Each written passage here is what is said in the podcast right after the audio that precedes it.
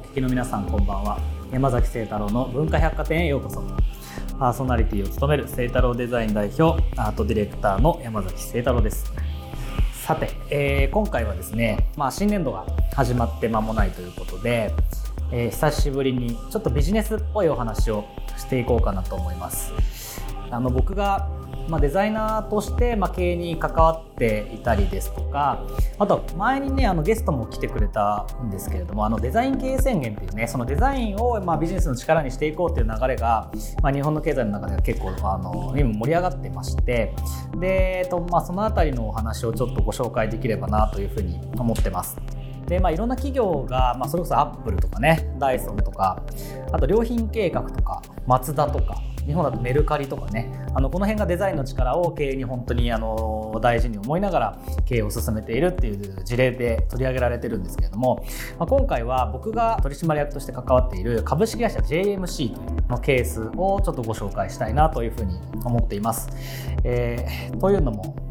これあれなんですよ。僕がね今 JMC の工場に来ていまして長野県の飯田市にあるんですけれどもちょっとねあの環境音で あの機械加工の音が鳴っているのかな鳴ってたりするのかなという感じなんですけれども、まあ、それも含めて、えー、楽しんでもらえればというふうに思います。そんな文化百貨店ではメッセージもお待ちしています。Twitter、Facebook、Instagram ノートの公式アカウントをフォローしてコメントやメッセージを送ってください。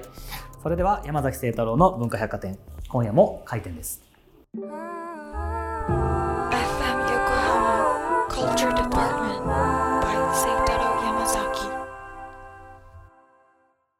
日の文化百貨店にお越しくださったゲストをご紹介します株式会社 JMC 代表取締役社長兼 CEO の渡辺大地さんですよろしくお願いしますはい、えー、JMC の渡辺です。よろしくお願いします。なんかね、あの、こうやってラジオに 出てもらうのも、なんか不思議な感じがするんですけれども、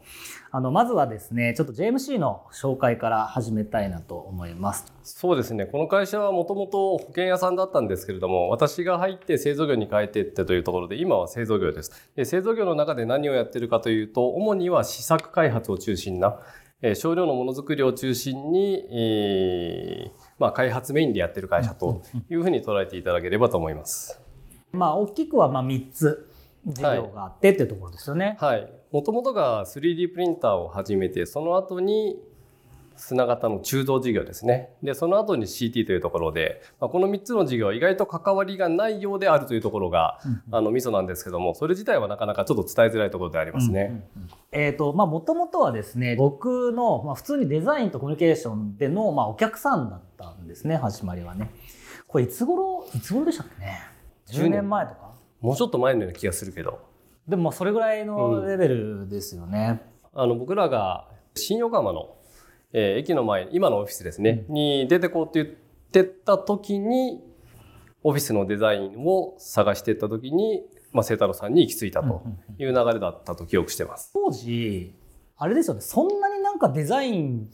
信じてなかったっすよね。うん。あのね、仕事からデザイナーの人とやることが多いんですけど、まあ、抽象的な物言いとか、はい、もうものづくりする人には、何でしょう、この人みたいなところがあって、ものすごく僕は苦手でした。そうするとやっぱあれですかそのデザインのなんか力っていうんですかね、うん、なんか当時だとなんかデザイン家電とかですか？デザイン経済とか、まあ、いろいろな分野にデザインという言葉がつき始めていたような気がするんですけどデザインの効能とかなんかコミュニケーションの力とかそういうのってそんなにはかこうなんだろう期待してなかったというか感じてなかった感じですかね。うん、期待してなかったんだけれどもまあ、なぜそこでやり始めたかっていうとやっぱり外に伝える力に対していろいろ不足を感じてた時期でしたね。うんうんうんでどうしたって製造業やってるといいものを作れば売れるっていうふうに気づかぬうちに言ってるところがあって、うん、まあ、それに対していろいろ直していきたいなと。あと表現力をつけていきたいなと、うん、表現していかないといい人も入ってこないのでうん、で企業も外から見えてない見えてこないとしょうがないので、まあ、そういう見えがかりを作っていただけるのが清太郎さんだったのかなと。いうふうに思ってます、当時はねオレンジ色のロゴでしたね。でねコピーがね「行くぞメイドインジャパン」でしたね。あれもあの時もロゴ作る人とコンセプトを作る人と、全然別な人に頼んでんのね、うん、なんでそれはそれで別なもんになるわなっていう話で、えー、なるほど、うん、最初に作ったのがその社内のデザイナーにもまあチームに入ってもらって、うんうんうん。あのお狼のはい。ロゴに、まあ、リニューアルをしたのが最初だったかなというふうに思うんですけれどもあの時ってどうやってその、まあ、僕多分そこそこファジーな言葉を使っていたんじゃないかな。使ってなかったですか？使ってたんだけれどもやっぱ清太郎さんの多分捉え方とかでも一般的なデザイナーとは違うよね。言葉遣いはね。あ本当ですか、うん。なんかどどどういうか僕ねあれなんですよ。そんなにこう自分と同じような立場の人と一緒に仕事をすることは当然ないので、うん。なんかどこどこが違いなのかなっていうのはなんか自分でもあんまりよくわからないんですけどうん、多分一発目は抽象的な例えばもっとシャープにみたいな言い方するかもしれないけども、絵っていうと次にちゃんと具体的に示してくれる？多分そこに対してが一番違ったような気がするよね。なるほど、うん。なるほど。これ普通なんかまたもっとシャープにさみたいな話でもっともっとみたいな話になりがちなんですよ。うん。でそれをもっと具体的にこう清太郎さんは分かるように説明してもらえたっていうのが、うん。うん。一番だったかな。うん。月何回か来てもらっても56時間ミーティングしてみたいなものをずっと繰り返してたね。そうですね、うん。この国のものづくりを置き去りにするっていうね僕今でも結構気に入ってるあのコピーなんですけどね、まあ、それとあの、まあ、孤高の存在っていうその狼をモチーフにしたロゴができたのが、まあ、あの時代という感じですけどその次の関わりがその経営サイド多分社外取りからだったと思うんですね。うんうん。あれってなんで僕を声かけてくれたんですか？いややっぱりここまで話をしてきた時に、かつまあ外からもらえる話と中で一緒にやった時の多分話とっていうのは変わってくるんだろうなと。で外でやれば外でやっていただければいただくほど、まあ、中で一緒にやりたいなっていうマインドで中でやったらどんな言葉やどんな表現が出てくるからっていうのはものすごく期待感ありましたよね。うんあと結局僕ら自体が物で表現することができてもそれを伝えることがいつまでもできなかったので、うんうんまあ、そこに関してはもうない脳みそ使ってもしょうがないので、うん。えー会って話がしっかり分かってくれる人に中に入っていただくのがうん。一番だと思いましたね。いろんな契約のパターンがあるじゃないですか。多うん。分顧問みたいなパターンも多分あるでしょうし、うん。うん。まあ、今だとね、まあ、当たり前かもしれないですけどその副業みたいな形であの、まあ、席を置くみたいなパターンもあったと思うんですけどその経営っていうレイヤーでなんか声をかけていただいたのってなんかそこは何かあったんですか？うん、なんか顧問もなんかちょっとこう何ですかね半分しか座ってないような感じするじゃないですか。するす。るする、うん、やっぱやる時には完全にやっぱ中からはい話をしようと思うなと、まあ、揉めたらどうするんだとかよく言うじゃん、うんまあ、それでも中でやっていただかないと多分言葉ってあのーうん。僕らも同意できないものが出てきちゃったりもするのかなっていうところで。なるほどなるほど。逆にその時なんか懸念してたものとかってあります？懸念はその時はとにかくないものが中に入ってもらうっていうことの方が一番だったよね。意見の違いはあっても議論し尽くせば大抵ほら、なんとなくこうまあ置くところう置くところがあってっていうところがあったんで、まあ本当に違和感なくこのまま来ちゃったって感じですよね。確かにまあ領域はもう明確ですもんね。そあの任せる領域というか、ううん、背中を預けてる感じというかなんかそれはすごい預けてもらってる感はあるなというそう。全くそこに対してこう自分でどうこうしようって気がないじゃないですか。うん。確かに。うん、もう依頼したものは依頼したって形でもどっぷり依存疑問疑型。問を解決しようともしないですもんね。しないしないしない。さ一番最初に。そうしないしないほとんどの経営者があってそれを疑問を解決しようとするんで、うん。言語化した後じゃないとファジーなものが動き始めないんですけど、うん。JMC って僕の感覚で言うとファジーな段階からの言語化を全部任せてもらってるんでそこのねドライブの仕方が全然違うんですよね。丸丸投げっていう表現はいいかどうかわかんないんだけど、丸だけだよね。うんあのいあのある意味で。まあ確かにうん。確かに。それでなんかもう本当にいろいろ始まったあれですけどやっぱでも僕一番覚えてるのはねあれかもしれないですね。あの工場を作る時に僕、まあ、よく言いますけどメディアであの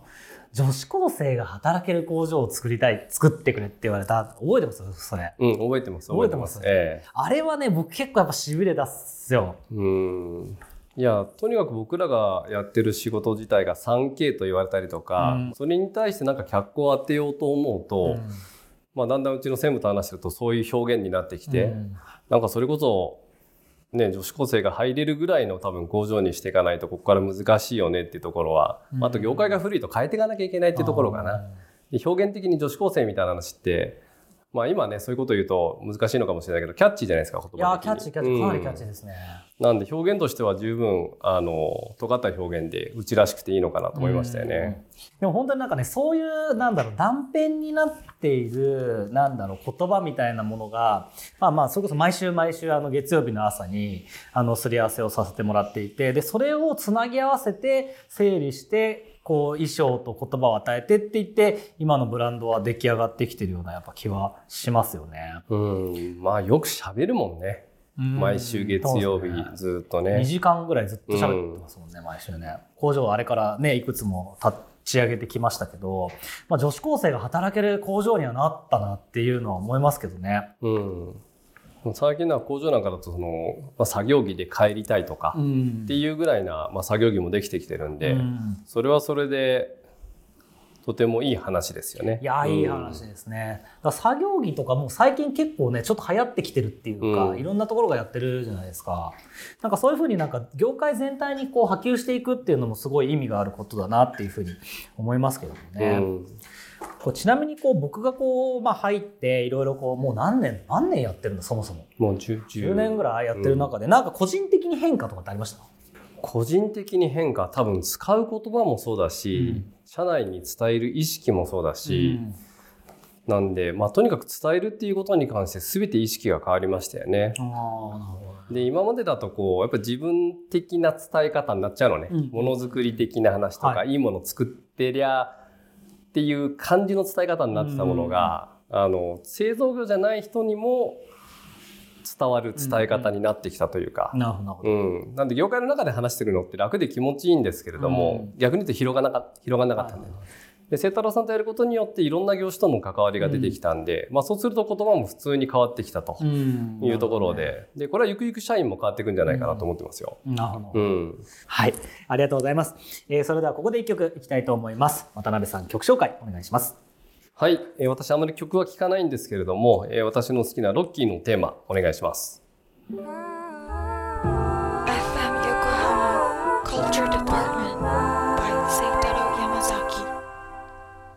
文化百貨店今晩お越しいただいている渡辺大地さんが選んだロッキーのテーマ聴いていただきました。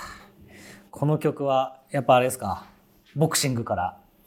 来てるってことでいいですか、そうですね。なんかこういうのを見てボクシングやったしこういうの聞くとまたこう奮い立つもありますよね。そう渡辺さんね、そうご紹介するのはあれだったんですけどもともとプロボクサーなんですよね。そうなんです。負けてばっかりのプロボクサーでしたね。どのぐらいやられてたんですか？えーっとですねプロで4年ですか4ね。年。かははい、えーそして、えー後半戦ですね、えー2019年新たな経営理念としてメイドバイ JMC という言葉を掲げ名古屋従業員のワークウェアを、まあ、一新をしました。これブランディングあの覚えてます？これなんでブランディングしようとしたかとか、まあ、リブランディングですかねいわゆる。い、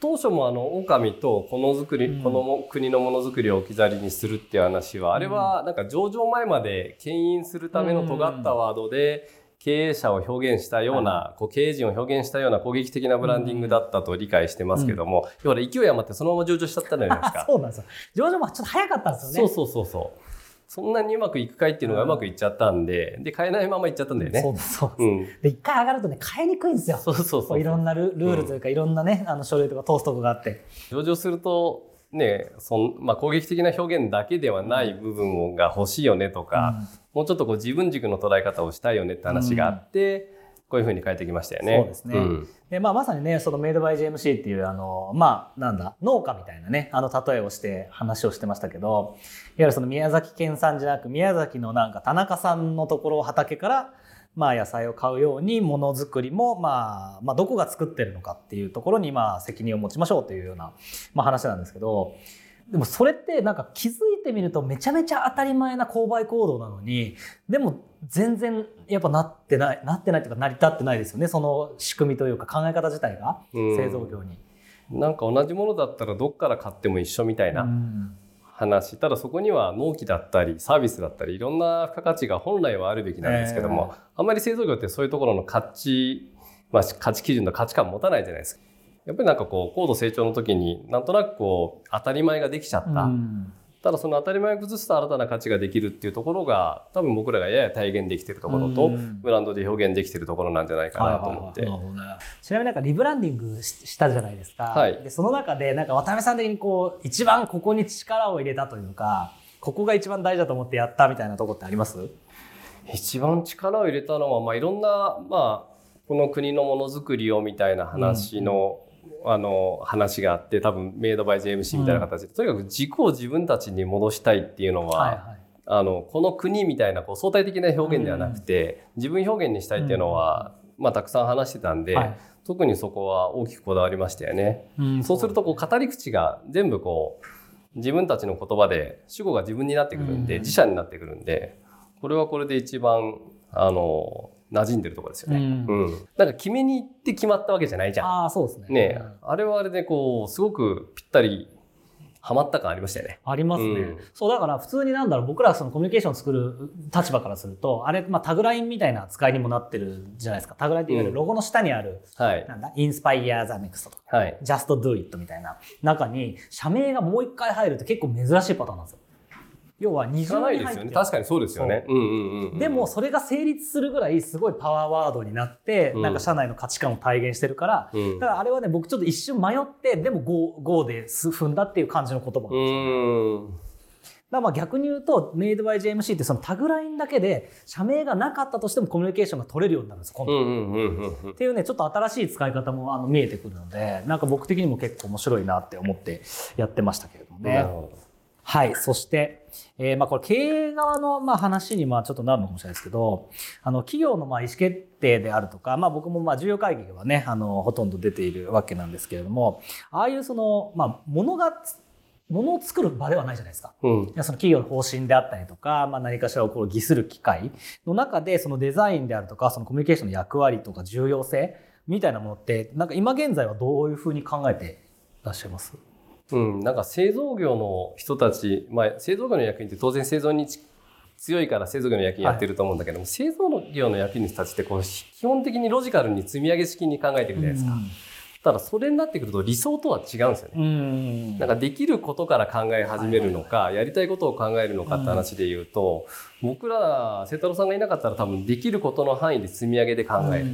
ただデザインとか思想みたいな話になってくるとやりたいことにこう話が移っていくので、うん。そこをこう具体的にどうつなげるかっていうところが多分その今の経営者だけではできなくて、はいデザインの思想を入れることによってなんかこううん。こう思想が伸びていくというか、はいはいはい。っていうのはありますよね。うん、多分だから自分たちで考えてねメイドバイ JMC って言ったらちょっと言い過ぎかって感じになるもん絶対。もしそのワードが出たとしてもね。でここで思いついたとしても、はいはい。そうじゃあそれを採用みたいな話にはならないよね、なんか言ってくれてこう目線上げてもらったから初めてつなげられるかなっていう気になる。なるほどね。僕がねあの自分自身で思っているのはその JMC のようにその可変し続ける会社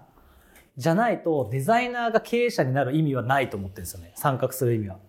その思考のジャンプだったりとか行きたいところみたいなものがもうここでいいやみたいな風なビジネスモデルで固着したら多分デザインのジャンプはいらないんですよ。あなんだけどい常にこう新しいことがあって重心が常にちょっとずつ変わっていくじゃないですか。ー、うん、その中で新しい点ってここじゃないかとか、だったらこの抜け方あんじゃないかっていうのが、僕はなんかデザインが経営に入り込む一個の理由だと思ってるんで。うんまあそれはそうかもしれないですね私も含めてもともと製造業の人ではないところが経営やるっていうと、チャレンジングだと思うし、うんそそれをやんなきゃ落ち着かないそれをやって失敗しても後悔がないみたいな、うん経営の舵の取り方じゃないですか。いや、本当っすよね。え今日冒頭にもちょっとお伺いしましたけど、まあ、デザインのファジーな感じはそんな好きじゃないとか、ーうん。でも今の話ってファジーだからこそ遠くに飛べたりとかっていう、うん。まあまあ功罪あると思うんです。なんかそういう経営者は僕増えないとやっぱそのデザインの力は国力になっていかないと僕は思ってて、なんかどう経営者の立場からしてどうしたらそういうこうデザインを自分の武器にできるかというか、あーまずやっぱりこだわりを持たないところが一番じゃないですかね。こだわりね。あとは素直に新しい新しくていいものは受け入れられるっていう多分そこ自体にこう多少のこだわりとかこう自分の介入余地みたいな話があるとなんか慣れてくるとちょいちょい言い始める人も多分いると思うのね。いますいますいます。だからうちはもうね、初子貫徹しても、うん。最後まである意味デザインに関しては山崎清太郎に投げると、でそこから返ってきたものを信頼して実行するみたいな、まあまあ究極の分業処理っちゃ分業処理かまあもしれない。確かにそうですね。えそれってなんか僕もそれすごい理想だと思っててデザインの力をその経営に入れる上では絶対そういうこう関係性を経経営者とデザイナーが持つべきだなと思うんですけどどうやったらそういう関係性になれるんですかね経営者とデザイナーって。どうなんでしょうかね。ただ、まあ、ある意味、うちがブランディングする時も上場するんでしてくれみたいな話だったじゃないですか。うん僕らは上場しましたとか。あの、で、清太郎さんもどんどんどんどん成長したりとしたりとか、こういろんな賞を取ったりされるじゃないですか。うんうん結局なんだろう、お互い代わり番号に成果を出し続けてるっていうのは、ある意味、あの、こう、それがどっちかがね、停滞してたりとかどどっちかがこう、下ってったりみたいな話になってくると、あの、ちょっとまた違和感出てくるんだろうと思うんですよね。で、相互のこう、バランスが、いい緊張感っていうのかな。うんで、緊張感がゆえに、いいものがまた生まれていくと、落ちていくわけがないんですよね。だから前に進めるような、まあ、エンジンにもなってるような感じしますよね。うんなるほどね確かにそう相互のなんか補完関係みたいなのはちょっとありそうですね。例えばその、まあ、経営者の後輩とかもいろいろ出てきてるじゃないですか。でそういう人たちにそのデザインの力を最初から入れといた方がいいよとかなんかそういうふうになった時になんかどうどうしたらいいですかね？経営若い経営者は。若い経営者は、なんかほら、若い人ってある意味器用なんで、初めからそれも自分でやろうとか、言葉作りとか、ロゴだったら自分で作っちゃうみたいな人山ほどいるじゃないですか。いますねいますね。いろんな情報とか取れる情報があるんで、うんやり始めちゃうところっていうのが逆に器用便もなりかねないよね。うんまあねやっぱ専門性にはかなわんもん。うんうん、でそこに任せないと多分そこから伸びていかないっていうふうに思わな思えば多分やらなくなるんだよね。うんでまだやれるとか人に頼むの嫌だみたいな話とかお金の話とかっていう話じゃないよね。なるほどねそうかそうか。なんで初めから なんだろうもう専門業にかなわんというふうに思った方がいいですよ。医者と一緒で。ああそれはちょっと分かりやすいかもしれないまあ、歯痛くなったら行くわけじゃないですか。自分で治そうみたいな人いないよね。なんかそれぐらいの切り分けがないと多う分こだわりとか思い入れが出ちゃうとねうん手離せなくなりますよね。ちなみに僕こう経営という意味だとなんだろうあの、まあ、僕もともと代理店に行ってでお金出してもらって独立をしてだからまあ最初からやりたくもないのにその取締役会みたいなのやらされてなんかその時代とやっぱりその JMC でのその経営のその最前線に触れるっていうこの2枚が僕の経営っていう言語を育ててくれたというふうに思っていて、まあ、だからこそそのブランドとかブランディングみたいなところを対経営者まあ、特に上場企業に対してもそれができるっていうのはあると思うんですけどなんかいろいろデザイナーいるじゃないですかでそういうデザイナーになんかどうやったらなんかその経営サイドからそういうのって伝えていけるんだろうってよく思ってて。おそらく今のこうデザイナーさんたち自体がそういうこう経営サイドとか堅苦しいとか取締役会イコールスピード遅いとか意思決定遅いみたいな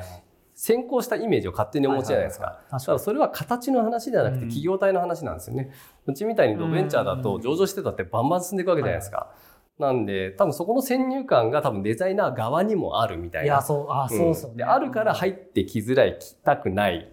で、触ってみるだけみたいな話ってあるよね。数字は頭入ってこないみたいな、うん。確かに最初それをどう超えるかが全てかもしれないですね。経営サイドもデザインサイドも。そう。だから僕はその、いわゆるすみません、そのデザイナーさんが苦手だっていうところもそこから入ってきてるんですよね。なるほど。で、たまたま清太郎さんみたいな話がデザイナーさんとしてじゃなくて、うん。なんか別な入り方で接点持ったんで、うん。この間もその経産省の方と話しててこれ高度デザイン人材みたいな言い方を今してるんですけど、うんこういう人材をどうやって増やしていけるんだろうみたいな話に今なってるんですよ。うん。で、まあ、僕らとかもね僕らもその厄介とかでも言いますけどなんか育て方がわからなかったりするとこあるじゃないですか。うん。自分がこうなったのもなんかラッキーだったなみたいな感じにしかやっぱちょっとならなくて、うん。どうやったら育つんだろうなと、まあ、これ経営サイドもデザインサイドですねつつまりは。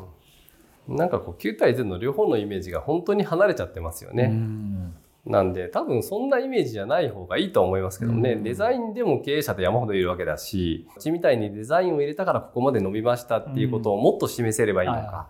どっちかやっていかないと難しいかもしれないですよね。KPI みたいな話はねつきものですからね,、うんねこのデザインのファジーさにね。はいありがとうございます。それでは最後に企業におけるデザインとは何を指すと思いますか？ああまあ一言で言うともう未来みたいなとこですね。えーいや経営者が描けないものをデザイナーと組んでなんだろう未来を描いて形にするみたいな、うんで図示できるとそうすると従業員にも見えるようにするというような可視化みたいなところも必要かもしれないですね。なるほど。ありがとうございます。本日のゲストは株式会社 JMC 代表取締役社長兼 CEO の渡辺大地さんでした。ありがとうございました。ありがとうございました。えー今週はデザイン経営、デザイン経営なのかなについての第1回目お送りをしました。えー、なんて言うんでしょうね。こう、あんまり直接聞く機会が普段ないので、若干の恥ずかしさみたいなものもありつつ、ちょっと面白かったですね。あとあれですね、やっぱこういう経営者の話を、をどう伝えていくか。みたいなことは、やっぱデザインサイドでやっぱりもっとコミットすべきだなというふうに思いましたね。多分ね、こういう形で会社を、とかブランドを作ってる会社って、多分他にもいっぱいあって、ただなんかそういうのがなかなかこう、世の中にアセット化されていかないっていうのかな。経営者の本当のこう本音みたいなものがなかなかこう漏れ伝えてこないみたいな現状があるような気がするんで、あの、その辺はちょっと丁寧にやっていこうかなと思います。この回はちょっと重めにブログにしようと思いました。といったところで今週の文化百貨店は閉店となります。来週はコミュニケーションにおけるデザイン経営について株式会社 JMC の鈴木専務を迎えてお話をしていきます。それではまた来週4月18日の深夜0時半にお待ちしています。お相手は山崎聖太郎でした。